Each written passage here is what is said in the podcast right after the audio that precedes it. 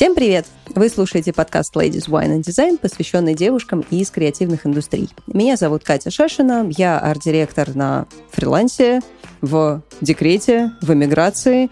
Господи, еще бы куда-нибудь не, не, не попасть в совершенно случайно. И, в общем-то, ведущая нашего чудесного подкаста Ladies Wine and Design. Сегодня с нами особенный гость, которого я до сих пор, я вот пыталась понять, почему я тебя не позвала раньше, и не могу понять, почему я этого не сделала, потому что как-то все очень логично звучит и логично выглядит. Ну, в общем, Сегодня мы говорим с Дашей Земцовской, пиар-специалистом в креативных индустриях. И, чтобы вы знали, именно с Даши началось наше участие в фестивалях, потому что именно она в свое время, в далеком 19 кажется, или 20 году, дала нам добро на выступление на фестивале креативных индустрий G8. А еще мы с Дашей вместе мамки и у нее прекрасный-прекрасный сын Лева, который родился на пять дней позже, чем моя шалопопая Майя. Поэтому у нас с Дашей прям connection-connection. И я возвращаюсь к вопросу себе, почему я не позвала тебя раньше. Итак, Даша, привет. Я очень рада видеть тебя, слышать тебя и поговорить с тобой. Я надеюсь, что у нас сегодня будет супер честный, супер классный, интересный разговор. В общем, привет. Привет, привет, Катя. Классное представление. Даже не знаю, что еще можно добавить после такого. А, ну все, спасибо всем, кто был с нами. Расходимся. Не-не-не, на самом деле у меня много классных вопросов, и начну я со своего любимого. Расскажи, пожалуйста, как тебя занесло в пиар? Как вообще стало так, что ты стала классным пиар-специалистом и в креативных индустриях, и там с фестивалями, и с креативными командами? В общем, немножко расскажи про свой путь, который ты прошла до того момента, вот кто ты есть сейчас. На самом деле, да, у меня в пиаре путь такой получился очень большой, больше, наверное, уже 12 лет. Но началось все с того, что вообще-то я всегда любила писать. И с детства, в общем, писала там какие-то сказки, рассказы. Потом меня в школе отправляли на всякие конкурсы, все восхищались моими потрясающими талантами. Говорили, что вот все это талант, писатель. Но когда я приехала в Москву, было как-то логично, куда поступать, да, если ты умеешь писать. Я поступила на журналиста. Когда я приехала в Москву, начала учиться на журналиста. Ну, естественно, стал вопрос о том, что нужно там себя обеспечивать. Мне нужно было снимать квартиру, мне нужно было там оплачивать себе одежду, еду и так далее. Была у меня такая мечта работать в журнале «Афиша». Может быть, помнят многие, что когда-то журнал «Афиша» был культовым журналом. Физическим, бумажным. Да, он был печатным, да, он был очень красивый, очень модный. Вот у меня почему-то была такая мечта, что я буду писать журнал «Афиша», будут мои статьи такие красивые вот на страничках журнала. И когда встал вопрос о том, где проходить практику в университете, я, конечно же, подумала сразу про журнал. И каким-то чудом, хотя на самом деле очень сложно было вообще попасть куда-либо работать, там даже на стажировку, я в журнал Афиша попала, но не в отдел, где люди пишут статьи, а в пиар-отдел. Я тогда вообще не имела ни малейшего представления о том, что такое пиар. Я думала, ну, журнал Афиша, круто, это то, что мне надо. Вот я пойду в какой-то не тот отдел, но потом они поймут, что я классно пишу, и я пойду писать статьи. И это было так достаточно забавно. Взяли меня, значит, в пиар-отдел, где-то месяца три на полном таком серьезе там работала, приезжала с 8 утра там, до 8 вечера, сидела в офисе. Как раз был тогда еще пикник афиши, который тоже на тот момент был культовым мероприятием, и нам дали возможность поучаствовать в его организации. И тут я стала как бы знакомиться с пиаром. Я узнала, что там это работа со СМИ, это работа над тем, чтобы люди, компании, мероприятия становились известными самыми разными способами. Ну вот какое-то такое вхождение, можно сказать, в профессию, вот оно случилось как раз в афише. И прошло мероприятие. Было, конечно, очень круто, что мне дали возможность на нем поработать, хотя я там стояла на входе, встречала журналистов и музыкантов, но все равно даже там это уже было для меня каким-то невероятным опытом, что мне дали прикоснуться к такому событию. И могу сказать, что после этого еще я пробовала немножко работать именно журналистом и очень быстро поняла, что далеко я на журналистике не уеду, потому что цены на квартиры в Москве были как бы одни, а зарплаты журналистов были другие. Но тут у меня случилась такая несостыковка. Я понимаю, что мне будет очень трудно обеспечивать себя с помощью статей, по крайней мере, на начальном этапе, когда я еще никому неизвестная девочка, которая только-только закончила университет. И был вот этот опыт в пиаре небольшой, который мне дал возможность попасть э, уже в агентство. Небольшое пиар-агентство — это мое первое место работы, но я уже туда пришла с каким-никаким, но опытом. Все равно у меня там было хоть какое-то базовое понимание профессии. Поэтому меня взяли там на самую маленькую ставку, но тем не менее это уже была полноценная работа. На самом деле, хотя я как бы не училась именно пиару, да, там в университете и так далее, но я достаточно быстро вошла как бы в профессию, у меня достаточно быстро стало все получаться, потому что оказалось, что эта профессия достаточно творческая, она достаточно такая многогранная. И как раз э, все мои навыки, то, что я хорошо пишу, то, что я классно выражаю там свои мысли, я люблю людей, мне нравится общаться, я люблю какие-то творческие проекты. Все это классно ложилось вообще вот в эту историю с пиаром. В общем, можно сказать, что так вот начался мой путь, и потихоньку я меняла агентство, я работала с крупными брендами, я работала там с FMCG, работала с автомобильными брендами, в общем, чего только не было. Даже подгузники я продвигала. Сейчас вот, кстати, очень много вспоминаю этот опыт, потому что такие флешбеки у меня случаются. Я писала статьи в какие-то журналы типа беременности, роды, и вот это вот все. И сейчас это все вспоминается. Тогда это казалось таким каким-то далеким, и вообще это что такое, какие-то отдельная планета для мам, где вот эти журналы кто-то покупает. Я про них ничего не знаю. А сейчас забавно это вспоминать. В общем, такой был опыт разнообразный именно с брендами, а потом я уже ушла именно в креативной индустрии. Как раз мое последнее место работы. Я работала в агентстве Red Cats как пиар-директор и продюсировала фестиваль креативных индустрий. Можно сказать, что с самого его начала, то есть когда пришла в агентство, там фестиваль просуществовал один год, и тогда у них купили один билет, что-то такое.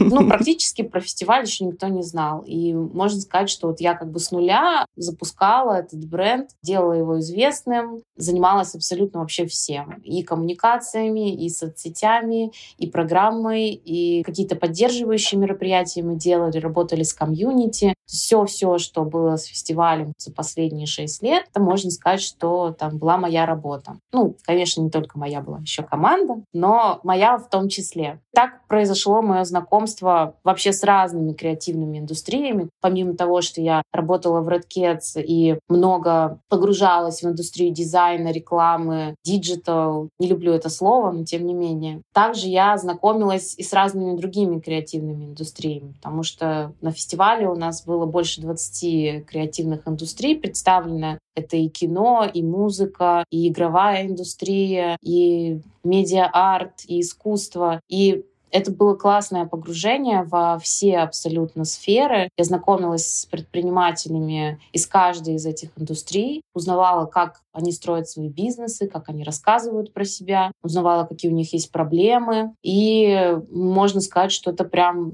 так открыла мне вообще горизонт того, что происходит в креативном бизнесе вообще в России. Это очень крутой опыт, и сейчас я его продолжаю использовать, уже работая там как консультант по пиару, общаясь с разными креативными предпринимателями, помогаю им рассказывать про себя и узнавать, как правильно рассказывать про себя сейчас. Слушай, у меня есть такое немножко стереотипное мнение, а я очень не люблю, когда у меня есть какое-то стереотипное мнение, я сразу пытаюсь найти человека, который мне его опровергнет. Про то, что пиар — это такое, знаешь, непрекращающийся диско-dance-dance с afterparty, с блестками, с, не знаю, ночными рейвами в клубах особенных людей, скажем так, вот в которые просто так нельзя попасть, и, значит, пиарщик весь этот парад тихонечко, значит, за кулисами как-то курирует.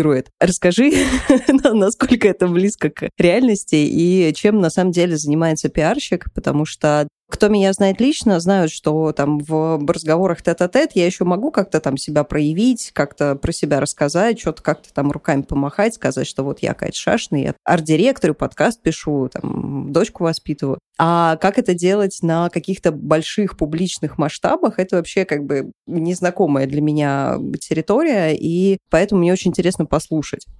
Да, ну, во-первых, про стереотип, что пиар — это тусовки. Ну, тут как бы сложный момент, потому что отчасти и да, и нет. То есть э, у меня за время моей работы были разные абсолютно опыты, да, то есть есть пиар там в больших компаниях, где ты работаешь там на международные бренды, и это совсем другая история, там другая офисная культура, ты находишься в каких-то определенных рамках, в каких-то дедлайнах, и тебе абсолютно не нужно быть каким-то тусовым и классным, тебе там нужно, не знаю, знать какой-то определенный спектр СМИ, если мы говорим про сферу IT. Ну какие там тусовки? Риф только если то есть там люди э, больше занимаются какой-то своей работой в интернете, скажем так, и они не сильно как бы интересуются, ну, не хочется так как бы обижать IT-сферу, но в целом там нет какого-то такого прям модного движа, чего-то такого, то есть люди больше как бы заняты работой. И, э, естественно, и пиарщики в этом направлении, то есть это более такая серьезная, такая более, может быть, для кого-то скучная, а для кого-то, наоборот, более там понятная, стабильная работа. Есть как бы другие сферы, да, то есть, например, я работала в больших агентствах московских,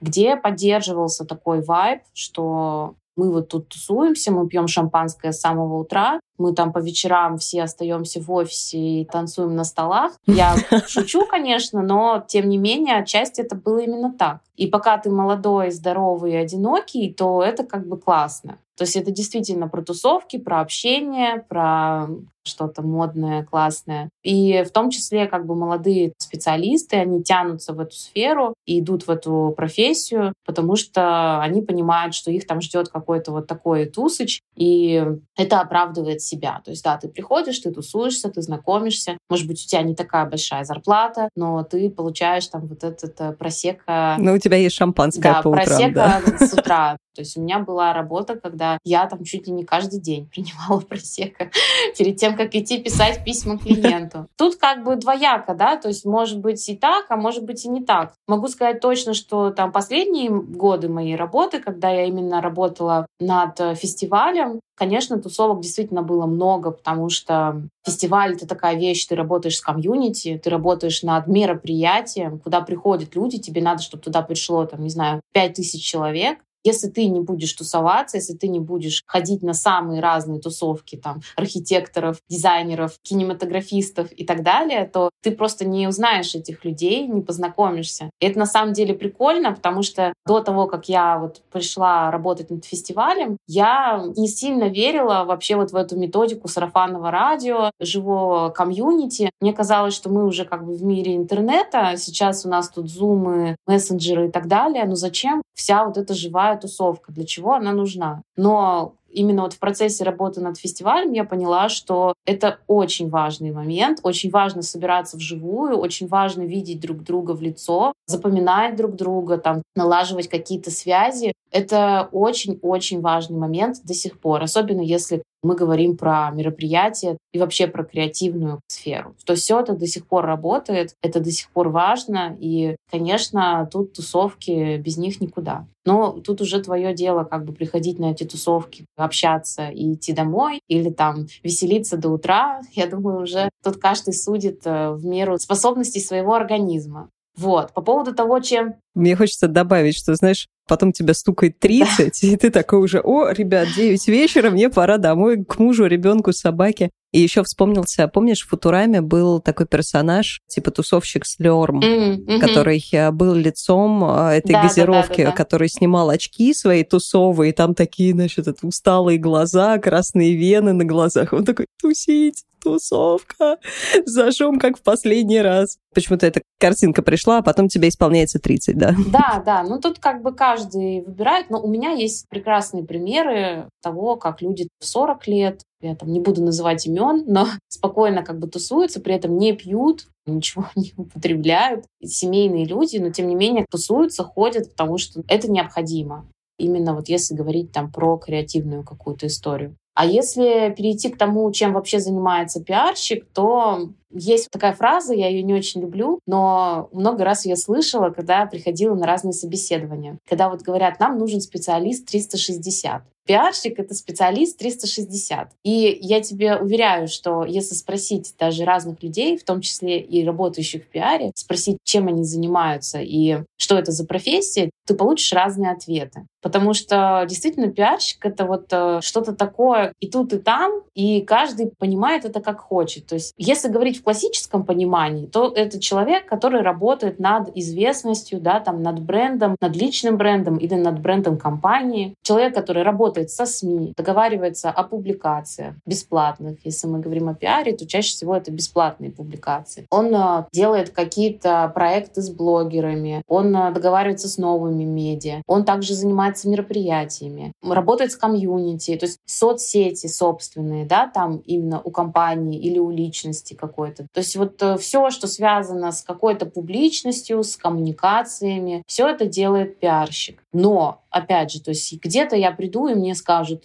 вы должны еще делать сайт компании, вы еще должны, не знаю, заниматься email рассылками, вы еще должны таргетинг запускать. Нет границ профессии. Нет предела, да, то есть, казалось бы, есть таргетолог, и все понимают, кто такой таргетолог.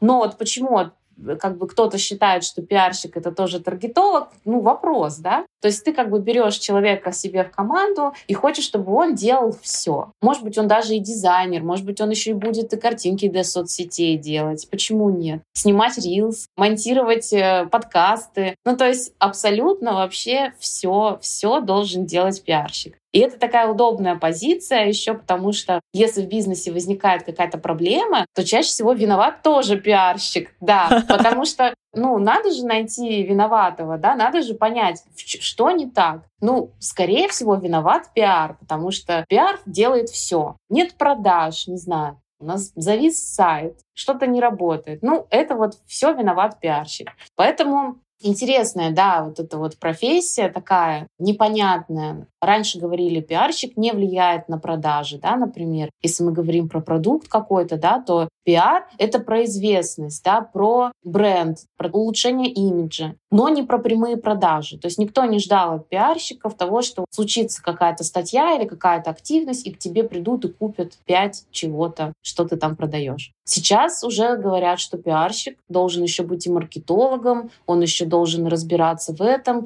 и должны случаться уже продажи, потому что, а как тогда считать вообще эффективность пиара, да, до сих пор есть споры, никто не знает, как посчитать, что ты там делаешь, эффективен ты вообще или нет. Поэтому вот такая вот э, профессия интересная, без э, эффективности, без четких задач, ничего не понятно, но называйте как хотите. Вот как-то так. Но просека да. по утрам в некоторых местах.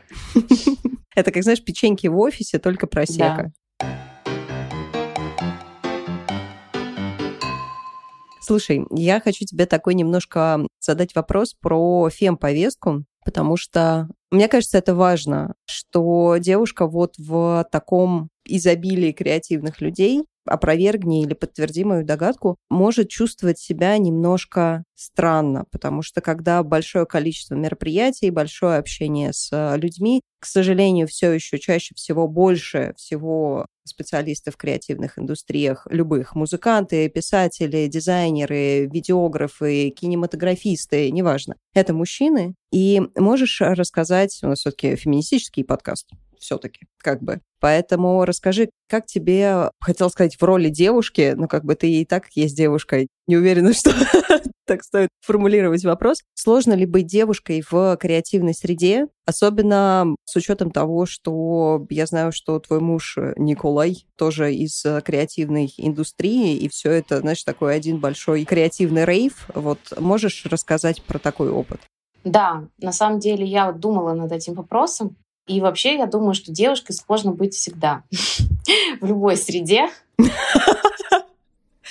Продано. Потому что, что бы кто ни говорил, как бы ни говорили о том, что вот у нас уже там есть равенство, есть какое-то понимание, что вот э, так можно, так нельзя, есть новая этика да, в обществе. Но на самом деле, к сожалению, те проблемы, которые были, они по-прежнему остаются. И, наверное, креативная среда здесь э, влияет так, что у людей меньше рамок, да, то есть если мы говорим про какой-то официоз, про какие-то большие компании, про корпорации, где есть какая-то корпоративная культура, есть какая-то внутренняя этика, да, в компании, то, мне кажется, там все-таки меньше случаев, когда тебя могут как-то задеть, обидеть именно вот с точки зрения каких-то гендерных стереотипов. Если речь идет про креативные тусовки компаний, да, там максимально нет никакого официоза, нет каких-то правил. Ты можешь ходить в офис в чем хочешь, ты можешь приходить, ну, условно говоря, на работу в любое время. И начинают стираться вот эти рамки именно, когда вы коллеги, да, то есть э, уже вы становитесь прямо тусовка, друзья.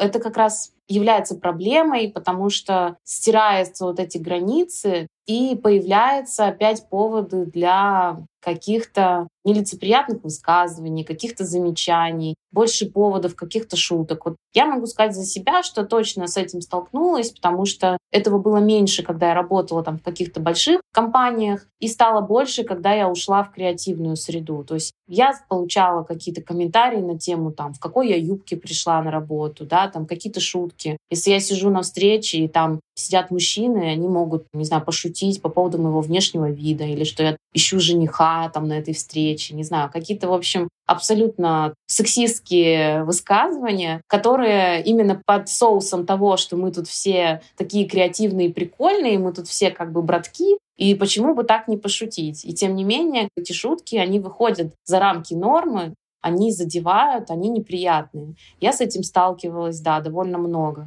Особенно, когда ты еще одинокая девушка, и все знают, что ты как бы там не замужем, и вот можно как бы позволить себе там в твой адрес какие-то вот такие высказывания. Вот. А, и что еще хотелось заметить, э, что а, именно вот про креативную тоже историю, что все еще этот мир очень мужской, как это ни странно, опять же. То есть очень много, конечно, уже там девушек, арт-директоров, креативных директоров, которые о себе там ярко заявляют. Но тем не менее, все еще этот мир мужской. Я как бы это вижу, при том, что я там общаюсь с самыми разными, и с рекламными агентствами, с дизайн-студиями, и с издательствами, и с кинематографистами, там, и с архитекторами. И везде я вижу то, что мужчины, на встречи приходят мужчины, мы зовем на фестиваль спикеров, это мужчины, мы зовем жюри, это мужчины. Ну, то есть это вот просто как бы мужской мир. И тут большой вопрос, почему так происходит. Либо девушки просто боятся о себе заявлять, они все еще в каких-то существуют страхах, либо их не продвигают на работе, либо их не берут на работу. Я не знаю, в чем причина. Да? То есть причин, я думаю, здесь много. Но факт в том, что этот мир действительно мужской, и в нем девушке очень сложно. Потому что я даже там по своему примеру скажу, что вот работая над фестивалем, у меня команда была там на 90% руководства, это были мужчины и я. То есть у нас там был генеральный директор мужчина, исполнительный директор мужчина, ивент-директор мужчина и я. И я чувствовала, что как бы есть какие-то и проблемы, и где-то меня могут там и задвинуть, и что-то не так сказать, и где-то неудачно пошутить, и где-то не прислушаться к моему мнению. Это всегда такое вот ощущение, что ты немножко на вторых ролях. А если уже говорить о том, что когда ты становишься мамой и когда ты становишься замужней девушкой, у тебя появляется семья, у тебя уже нет вот этих возможностей быть на всех тусовках, быть всегда везде-везде, такой яркой, необычной, и вот это вот все, ну, тут уж еще как бы больше возникает какого-то напряжения, еще больше поводов для каких-то, да, то есть ты уже становишься,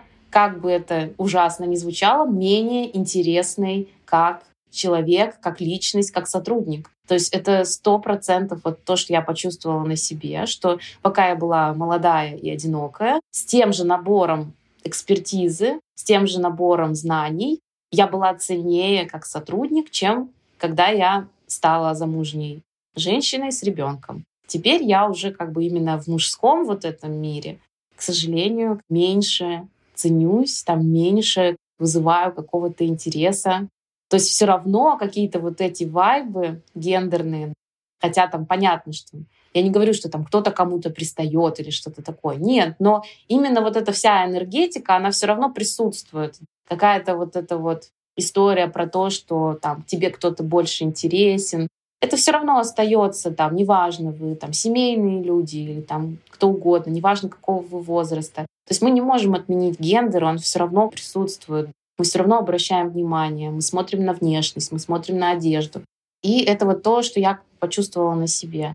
Мне кажется, это очень важная мысль на подумать скорее, потому что интересно просто провести эксперимент. Можно ли перенести вот эту вот, скажем, молодую одинокую химию, которая, да, понятное дело, что есть люди, которым более прикольно вместе. Ну, что называется, не за всех же выходить замуж и не ото всех же рожать детей.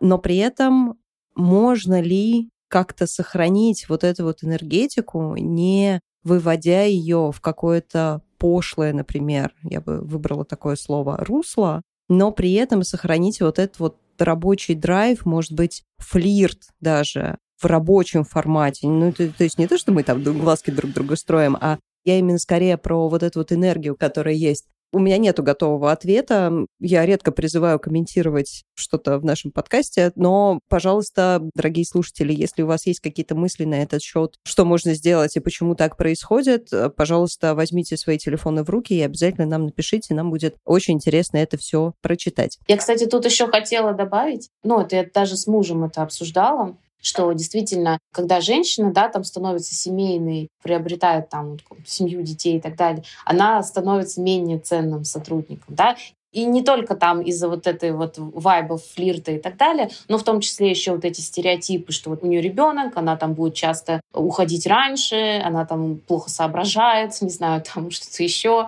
вот эти вот все пункты, почему лучше взять одинокую. Одинокая будет сидеть там ночью, доделывать отчет, а замужняя пойдет спать. Совершенно противоположное отношение к мужчине. То есть вот у нас а, был с мужем разговор, и когда у него появился ребенок наш, он сказал, вот теперь я на рынке буду еще больше цениться, потому что я теперь уже семейный, я с ребенком, и все будут понимать, что я надежный партнер, вот я уже не какой-то там шалтай-болтай, а я вот уже такой, э, которому можно доверять. И даже, может быть, там ему побольше денег предложить, потому что вот это уже не такой, это уже там какой-то... Да. да, да. Ну, то есть удивительно, да, это абсолютно как бы равная история, но она вот так абсолютно по-разному трактуется для мужчины и для женщины. И, к сожалению, это наша реальность до сих пор. Ужасно. Ребят, давайте что-то сделать с этим.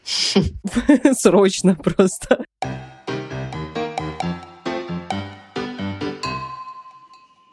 Мы начали говорить про химию, флирт и так далее, поэтому я не могу не спросить. Ты недавно писала у себя в блоге про Тиндер. Tinder для работы, Tinder для личной жизни, Tinder вообще для всех сфер жизни. Скажи мне, он тебе в итоге помог?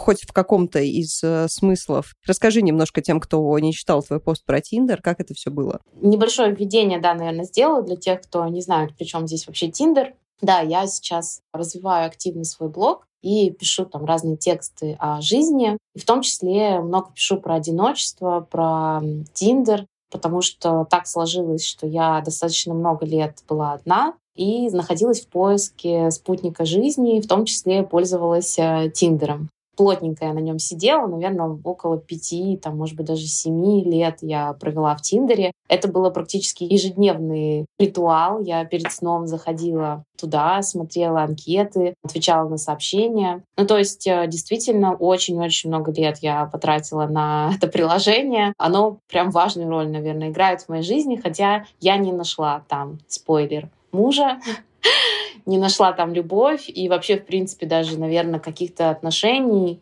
хотя бы там более-менее каких-то серьезных построить с помощью Тиндера у меня не получилось. Но, тем не менее, я там встретила какое-то огромное количество интересных людей. Я там знакомилась э, с будущими коллегами, со своими будущими стажерами. Я знакомилась там с соседями по квартире. Ну вот абсолютно разные истории. Там, не знаю, меня, например, там был знакомый мальчик-музыкант, с которым мы познакомились а, как раз вот в Тиндере. После этого он у меня квартиру снимал, когда вот я замуж вышла, со своей квартиры съехала.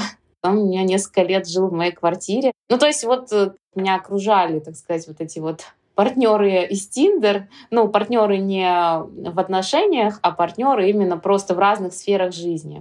И расскажу еще забавный случай. У меня даже была история. Я же вот работала с мероприятиями в рамках, в том числе, фестиваля. Я регулярно делала разные бизнес-завтраки, какие-то креативные вот эти встречи для предпринимателей. Делала их прям вот каждую неделю, каждые две недели. Было очень сложно собирать э, людей, на самом деле, вот так регулярно, чтобы приходило там по 30, по 50 человек. И я в том числе пользовалась Тиндером, чтобы созывать, так сказать, народ, потому что были моменты, когда вот я понимала, что я позвала очень крутого спикера. Вот, например, у меня был Степа Казарян, который делает фестиваль «Боль». Ну, уже фестиваля этого нет, и Степы нет в России, но тем не менее. Я понимала, что вот, ну, как бы у меня такой крутой спикер, известный, а людей не набирается. Вот что мне делать? И я пользовалась Тиндером, приглашала оттуда мужчин чтобы они приходили. Вот у меня были такие комичные ситуации, когда у меня на встрече там могло сидеть пять а, мужчин, которые чисто через Тиндер пришли. Там, не знаю, я пообещала, что я попью с ними кофе или что-то в этом роде. Общем, звучит, э, конечно, так себе, но тем не менее. И так, и сяк, и как только я не использовала Тиндер. Но не по назначению, как уже все поняли. Ты знаешь, мне сейчас мысль пришла. Это как раз одна из тех мыслей, про которые я тебе говорила на инструктаже перед записью подкаста. Если ты не захочешь продолжать как-то и раскрывать эту тему, то мы ее на монтаже уберем. Ты пишешь очень много честных вещей, поэтому мне было бы интересно послушать твое мнение на этот счет. Как ты думаешь, вот этот вот тиндеровский флер, потому что все мы понимаем, что тиндер мы ищем пару, мы ищем свидание, вот это вот опять же флирт, энергетика. Как ты думаешь, подпитывало ли это как раз вот, может быть, сексистское отношение на работе, что когда ты делишься с коллегами о том, что, типа, вот я собираю мероприятие, на него пришло, ну, например, пять потенциальных любовников. То есть, грубо говоря, они пришли ради тебя, не ради спикера, не еще чего-то. Потому что, с одной стороны, у меня тоже был опыт, у меня было, правда, всего полгода, и за эти полгода меня один раз забанили в Тиндере, мне пришлось покупать новую сим-карту, чтобы повторно. Я, мне кажется, единственный человек, которого там забанили после развода. Меня немножко понесло. И я там нашла себе коллегу, даже не коллегу, а начальника, с которым я проработала полтора года над достаточно интересным проектом, фриланс. Ну, то есть я прекрасно понимаю, что Tinder — это не про секс, не только про отношения, для этого есть другие приложения и другой формат, но, тем не менее, это все равно, знаешь, такой, типа, добавляет флера, даже не знаю, как это вот сформулировать, но, в общем, такого флиртового флера.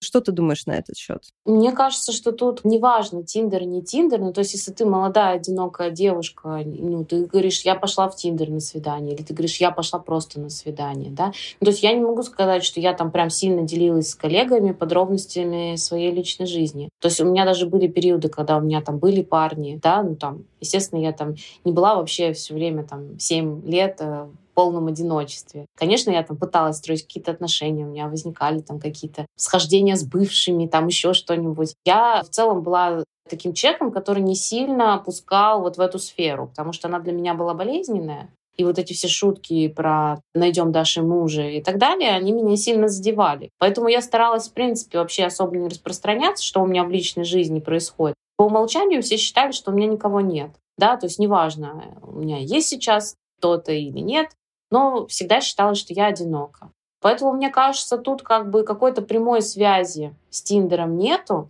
что вот я что-то там сидела в Тиндере, и кто-то там теперь так думает. Не знаю. Я думаю, что тут больше именно связка с тем, что вот если ты как бы одинокая, если ты открыто не заявляешь, что вот смотрите, у меня там кольцо на пальце, и я там, не знаю, уже выхожу замуж, то как бы люди могут себе позволять э, на твой счет э, как-то так шутить. А вот э, вообще в целом про твой вопрос у меня есть тоже мысль такая, что мне как раз Тиндер очень помог, э, в том числе, да, вот за что я благодарна этому опыту, наоборот, расширить границы, убрать вот эту какую-то зашоренность, вот это, что вот, а если Тиндер, значит, это вот обязательно пошлость и секс. А если я там с кем-то переписываю, значит, вот сто процентов там вот этот чувак от меня там что-то такое хочет. И вот я там иду навстречу и чего-то этого ожидаю, да. То есть я вообще убрала эти стереотипы со временем, потому что я очень сильно напарывалась на это первое время. Я всегда там, ну, естественно, вот мы же в Тиндере сидим, поэтому я, если кто-то мне пишет, неважно что, я сразу воспринимаю, что это, наверное, потенциальный партнер. А вот надо там на, него вот посмотреть с точки зрения там подходит ли он мне как муж, там, не знаю. И я постоянно разочаровывалась. У меня очень это вот опыт как бы был сначала болезненный, да, то есть я ходила на эти свидания, бесконечно там знакомилась, и каждый раз вот, блин, вот здесь он там не подходит, а вот тут у него вот что-то там по списку не сходится, и там в идеальных партнеров. А вот этот от меня там хочет только вот это и вот это, все понятно. И как раз из-за моего какого-то узкого вот этого восприятия Тиндера, что все вот это только про там секс, про знакомство, не знаю, про мужа, что-то еще, да, вот набор какой-то. И вот я ходила и расстраивалась бесконечно. Потом, когда я начала на это наконец-то смотреть шире и думать, что, блин, я сейчас пойду встречусь просто с каким-то прикольным чуваком. И может быть это мой парень, а может быть это просто приятный знакомый на вечер, а может быть это неприятный знакомый, но все равно опыт какой-то, да, то есть там я сделал какие-то выводы, а может быть я уйду со встречи через пять минут, да, потому что я пойму, что ну вообще не идет разговор, да,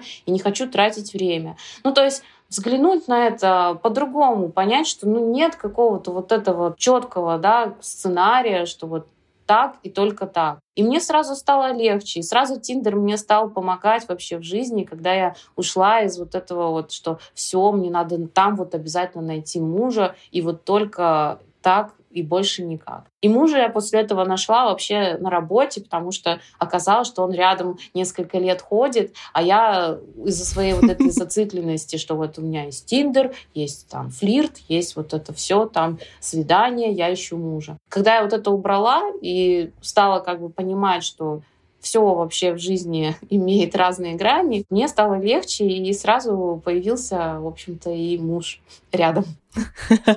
Здорово. На самом деле, мне кажется, я бы не смогла сказать лучше. Я вообще человек за равноправие что каждый человек волен делать все, что он хочет, если это не вредит ему и окружающим. Поэтому очень хорошо то, как ты это описала, что, в принципе, неважно, что происходит в личной жизни человека, это в любом случае не должно иметь какого-то эффекта на рабочие отношения. И независимо от того, с парнем ты, не с парнем, каждый день у тебя свидание с каким-то рандомным товарищем из Тиндера, или нет у тебя этого свидания, или ты ходишь, прости господи, на концерты симфонического оркестра и цепляешь э, молодых и задорных там, ну, то есть как бы неважно, чем ты занимаешься в свободное от работы время, это никак не должно влиять на рабочие отношения, и это не повод для шуток, э, смеха, сарказма и всяких нелицеприятных высказываний.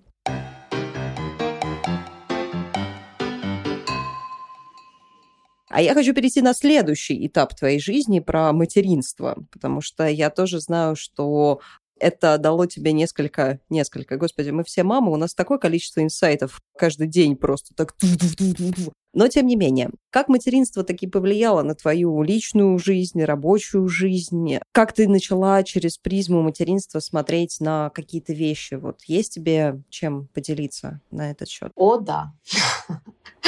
Очень много чем хочется поделиться. На самом деле я до сих пор прохожу этот путь вообще осознания вообще всего, что произошло, потому что действительно это есть вот эти шаблонные фразы, что после родов женщина меняется, там, не знаю, у нее обновляется все, обновляется тело, обновляется мозг, там, не знаю, новые волосы, новая кожа. Но на самом деле, вот реально, кто бы что ни говорил... Ребята, это обман, это обман. Да, кто бы что ни говорил, но это просто нереально какой-то опыт, который как гром просто на тебя падает. И у меня вот, ну, я сто процентов могу сказать, что я очень сильно повзрослела. Я жила в каком-то, ну, таком достаточно наивном формате. Я была одинокая, я была свободная. Ну, у меня просто еще так произошло, что у меня все сразу получилось. Я и вышла замуж, я и там буквально после двух лет отношений уже родила. Ну, то есть просто вот э, все этапы, как бы я долгое время была одна такая птичка, пиарщица, тусовки, ля-ля-ля, а тут я сразу семейная женщина, у меня и ребенок маленький, и все. Это просто, ну, действительно перевернуло вообще все мое сознание, вообще отношение к моему прошлому опыту. И это взросление просто нереальное просто ты в один миг становишься взрослым человеком. Мне кажется, именно когда у тебя появляется ребенок. Ну, невозможно это понять и почувствовать, пока ты не становишься ответственен за жизнь другого существа. Вот тут-то ты сразу, да, такой становишься взрослый, серьезный человек. Как это повлияло? Ну, во-первых, я рассталась со своей прошлой работой. Я очень долго держалась за прошлое. То есть я как раз писала в том числе и блоги, и у меня выходила статья в э, издании про мой опыт совмещения работы и материнства, потому что я сильно держалась вот за вот это прошлое. Полгода я пыталась э, всеми силами совмещать несколько ролей, но это был абсолютно провальный, неудачный опыт, потому что одно дело, если бы я действительно на полставки что-то там делала какое-то одно небольшое дело, скажем так, Другое дело, когда я продолжаю там, заниматься продюсированием огромного мероприятия, а, где есть куча нюансов, то есть там и ивент-часть, и программа, и пиар, и все-все. И у меня там, не знаю, 165 чатиков в Телеграме, постоянные встречи, созвоны, звонки. То есть я пыталась держать весь тот уровень, который у меня был до, после того, как у меня появился ребенок. Это мой первый ребенок, я понятия не имела, что с ним вообще делать. А, я там, естественно, не высыпалась, я была в ужасе, в стрессе. Никакой помощи у меня не было рядом, никаких бабушек, дедушек, которые бы с нами жили. Ничего такого. И вот я пыталась, ну то есть даже сейчас я это все озвучиваю, я не понимаю, откуда у меня вообще была идея того, что я смогу держать прежний ритм, имея маленького ребенка. Особенно вот эти там первый да, год, когда все только новое, когда ты вообще не понимаешь, что делать, когда малыш нуждается в тебе 24 на 7. Просто я не знаю, откуда у меня была эта иллюзия, что я справлюсь, я не знаю. Я, наверное, начиталась каких-то вот этих статей про успешных женщин, которые успевают все на свете. Три бизнеса, гончарные курсы, картины. Топ-менеджер Яндекса, пять детей, ни разу не была в декрете, там, не знаю, что-то в этом роде. Я думала, что я тоже такая супергероиня, и я все вот это вот вытяну. Но нифига не так. Как бы я за полгода просто пришла к ужасному какому-то состоянию. Я понимала, что я не справляюсь ни с работой, я не могу нормально быть с ребенком, я не высыпаюсь, мне плохо, я постоянно уставшая, постоянно психованная, потому что я там не успеваю на какие-то встречи, постоянно что-то надо переносить. Вот. Ну и в том числе то, что я говорила до этого, то, что мои коллеги-мужчины, которые, с одной стороны, вроде бы и с пониманием как-то пытались относиться, но требования их были ко мне те же, что и раньше. Все думали, что я вот такая волшебная, буду все делать ровно так же, как и раньше. Ну, в общем, у нас такое непонимание возникло, которое привело вообще там уже в конце к каким-то неприятным конфликтам, столкновениям, которые меня сильно ранили, потому что мне казалось, я такую жертву приношу, что вот я работаю, пытаюсь сделать все по-прежнему, и мне хотелось, чтобы это оценили, сказали, да, Даша, ты героиня, мы тебя возведем на памятник. А мне еще говорили, что что-то ты тут фигово справляешься, не справляешься. Вообще-то мы ожидали чего-то большего от тебя, а тут какой-то отстой. У меня просто все рухнуло внутри, потому что я думала, господи, я не знаю, я просто пыталась порваться на тысячи частей эти полгода. Я отнимала время ценное у моего малыша, который мой первый ребенок. Может быть, последний, я не знаю.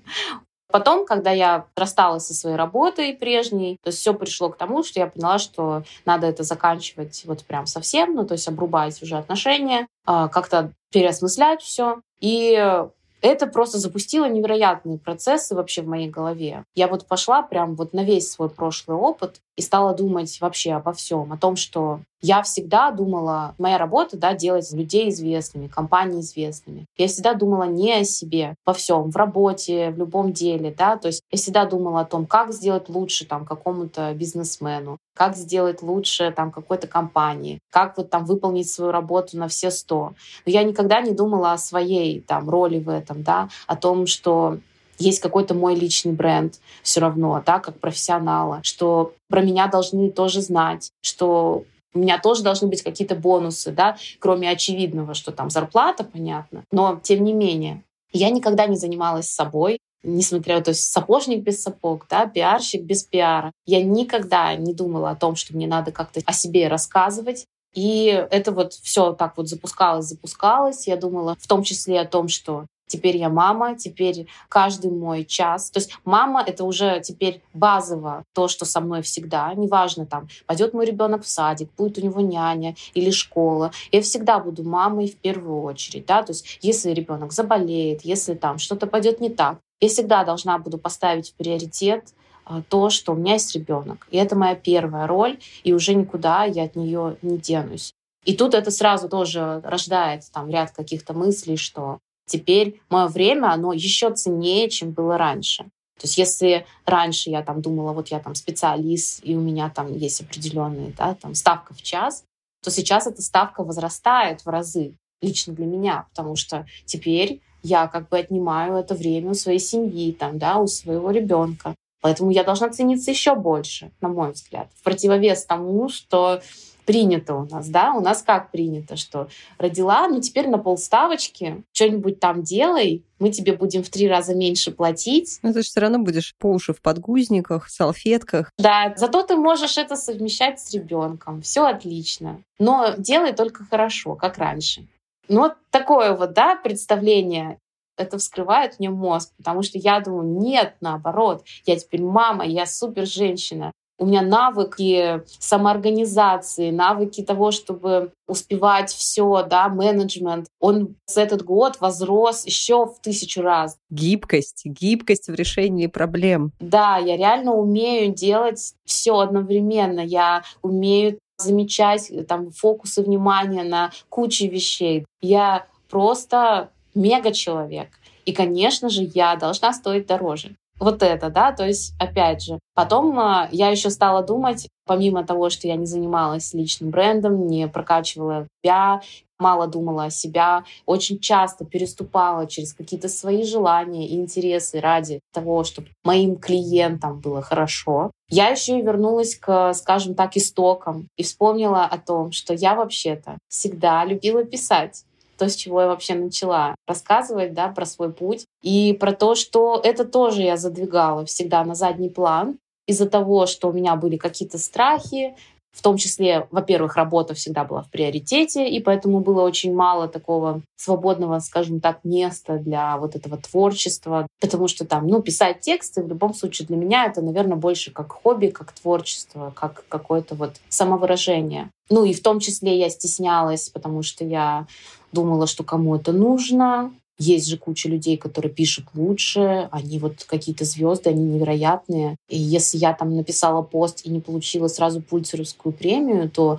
зачем мне вообще его тогда писать? Ну вот зачем? Интернету еще нужен мой пост. Ну то есть вот этот вот перфекционизм, все. А тут опять у меня переосмысление происходит. И я думаю, come on, мне 32 года. Сейчас в мире происходит черти что. Я не знаю объективно, сколько у меня осталось времени на то, чтобы мир узнал мои посты, там, мои тексты, да. И пока я буду бесконечно себя критиковать, задвигать, да, там, думать о том, что сейчас там в приоритете работа, а потом там в приоритете еще что-то, я никогда не узнаю, какая будет реакция на мои тексты. Получится ли у меня стать известным, ну, там, условно говоря, блогером там, или писателем. Столько у меня просто мыслей после того, как у меня появился ребенок, что вообще странно, потому что, казалось бы, вот фокус на материнстве, да, там вот подгузники, как ты говоришь, только об, об этом должны быть мысли, там какие горшки на Wildberries выбрать. Но у меня абсолютно другие мысли и другие фокусы. Я думаю вот о том, что, боже мой, почему я потратила столько времени на людей, которые даже там не всегда были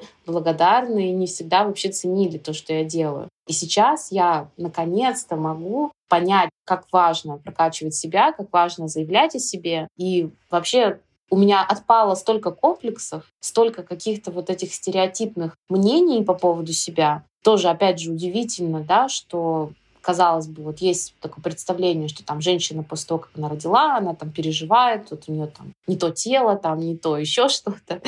У меня этого вообще нет. У меня наоборот. Я думаю, блин, все круто, я крутая, и мне только нужно о себе рассказывать. Вот и все то, что я вообще-то как профессионал умею делать на самом деле, но почему-то не делала. И так я пришла к тому, что стала в том числе пытаться развивать блог и больше писать. И вот сейчас у меня такая новая веха переосмысления, и оно продолжается, да, то есть продолжаются эти открытия. Это очень интересно, что они приходят. Посмотрим, что будет дальше. Мне кажется, материнство — это вообще глобально такой период, знаешь, типа переосмысления приоритетов. Когда ты проводишь ревизию и просто откидываешь шелуху, которая налипла здесь непонятно откуда, непонятно от кого, и ты все вот это вот перестраиваешь заново всю систему. Слушай, я обожаю твой блог на самом деле, и я знаю, что много моих знакомых э, уже на тебя подписалось, потому что ты пишешь, господи, такие честные тексты. У меня что-то в последнее время вот эта вот тема честности с окружающими с собой меня не отпускает. Мой психолог мог бы сказать, что, возможно, я где-то сама себе вру. Надо будет с ним на эту тему поговорить. Но, ну, в общем, это очень здорово, потому что это темы, про которые сложно говорить, и, может быть, даже сложно слушать, потому что ты стараешься сделать вид, что как бы проблемы не существует, закрываешь э, глаза руками и просто игнорируешь все, что происходит, а ты как раз эти темы очень аккуратно вытаскиваешь и про них пишешь и с точки зрения своего опыта. В общем, я большой фанат. Мы обязательно прикрепим ссылку на Телеграм и Инсту, и, в общем, вы тоже сможете почитать э, Дашины тексты.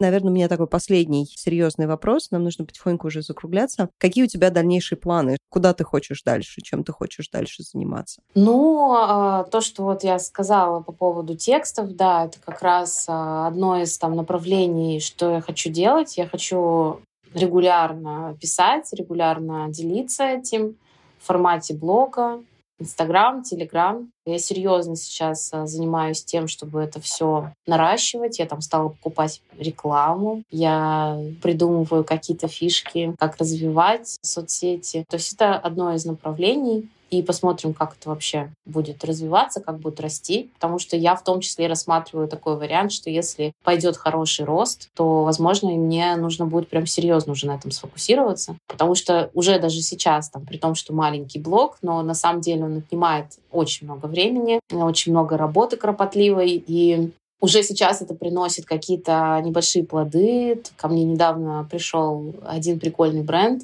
предложили как раз сотрудничество. Я пока не могу там какие-то детали рассказать. Но суть в том, что я буду продолжать там писать э, свои тексты, но в том числе это будет в связке с э, брендом. И уже может быть даже какая-то небольшая монетизация всей этой истории. Это интересно. Соответственно, там блог будет больше, значит, соответственно, может быть больше каких-то вот этих историй. Это первое. Второе, сейчас еще я продолжаю, тем не менее, заниматься пиаром. То есть я как бы не разочаровалась, там, скажем так, в отрасли. Все равно это как бы мой основной актив, это мои знания накопленные. И, конечно, мне хочется продолжать их использовать, продолжать э, помогать разным креативным бизнесам делать их известными. Поэтому сейчас я тоже, наверное, как и независимый человек, и в том числе у нас такая небольшая коллаборация с мужем сейчас происходит, потому что муж э, у меня занимается ивентами, и мы наконец-то поняли, что наши экспертизы пересекаются, и что мы уже столько проектов сделали вместе, и почему мы не можем продавать себя как креативную пару и делать какие-то совместные проекты. Про это я не могу тоже там как-то громко заявлять, потому что сейчас это все только в стадии каких-то размышлений. Мы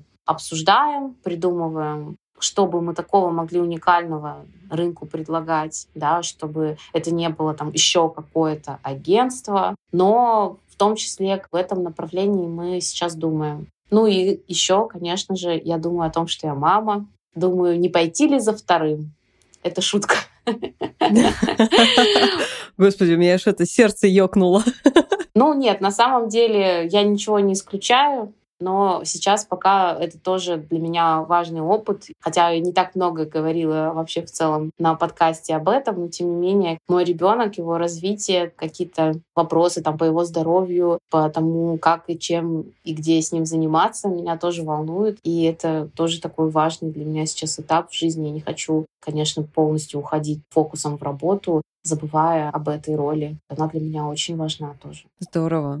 Спасибо тебе большое за такой интересный... Э, с удовольствием тебя слушала. У меня произошло несколько, знаешь, запуск каких-то интересных мыслей, которые происходят. Я очень люблю, когда у меня такое отношение после подкаста проявляется. Так что спасибо тебе большое. Полтора часа пролетели не зря, поэтому здорово. Моя последняя просьба, дай, пожалуйста, какое-нибудь напутствие всем тем, кто нас слушает. У меня записано как идти за мечтой, потому что, мне кажется, все, что ты рассказывала о своей жизни, оно тебя ведет вот к этому блогу, к писательству, к чему-то давно забытому, что ты раскопала, оттерла, почистила, наполировала, и оно снова классное и сияет. И мне кажется, это очень крутой скилл, которым не все обладают. Ну да, вот меня на самом деле ведет э, вот эта фраза «тебя и так никто не знает, а ты еще стесняешься».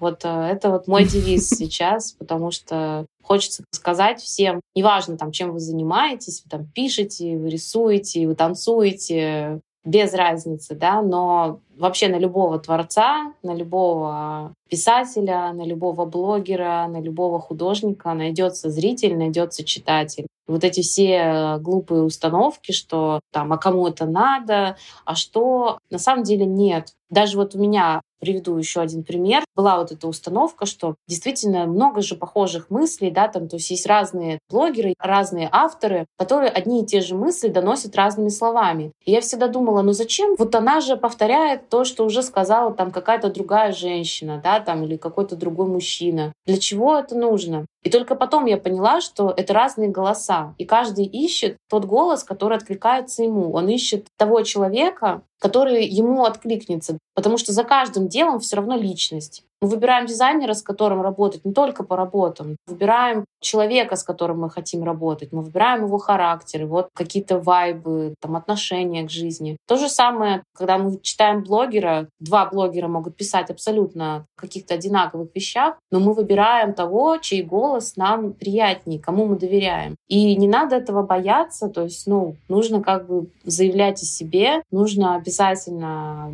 проявляться. Не люблю это слово, но тем не менее менее. И как бы ваши зрители, ваши клиенты, ваши читатели, они обязательно появятся. Здорово. Даш, спасибо тебе большое за это время. Я с большим удовольствием его с тобой провела. Спасибо тебе, что пришла к нам на подкаст. Да, спасибо тебе, что пригласила. Было реально круто. Пока. Ну что, ребят, спасибо всем, кто был с нами. С вами были пиар-директор Даша Земцовская и арт-директор Катя Шашина.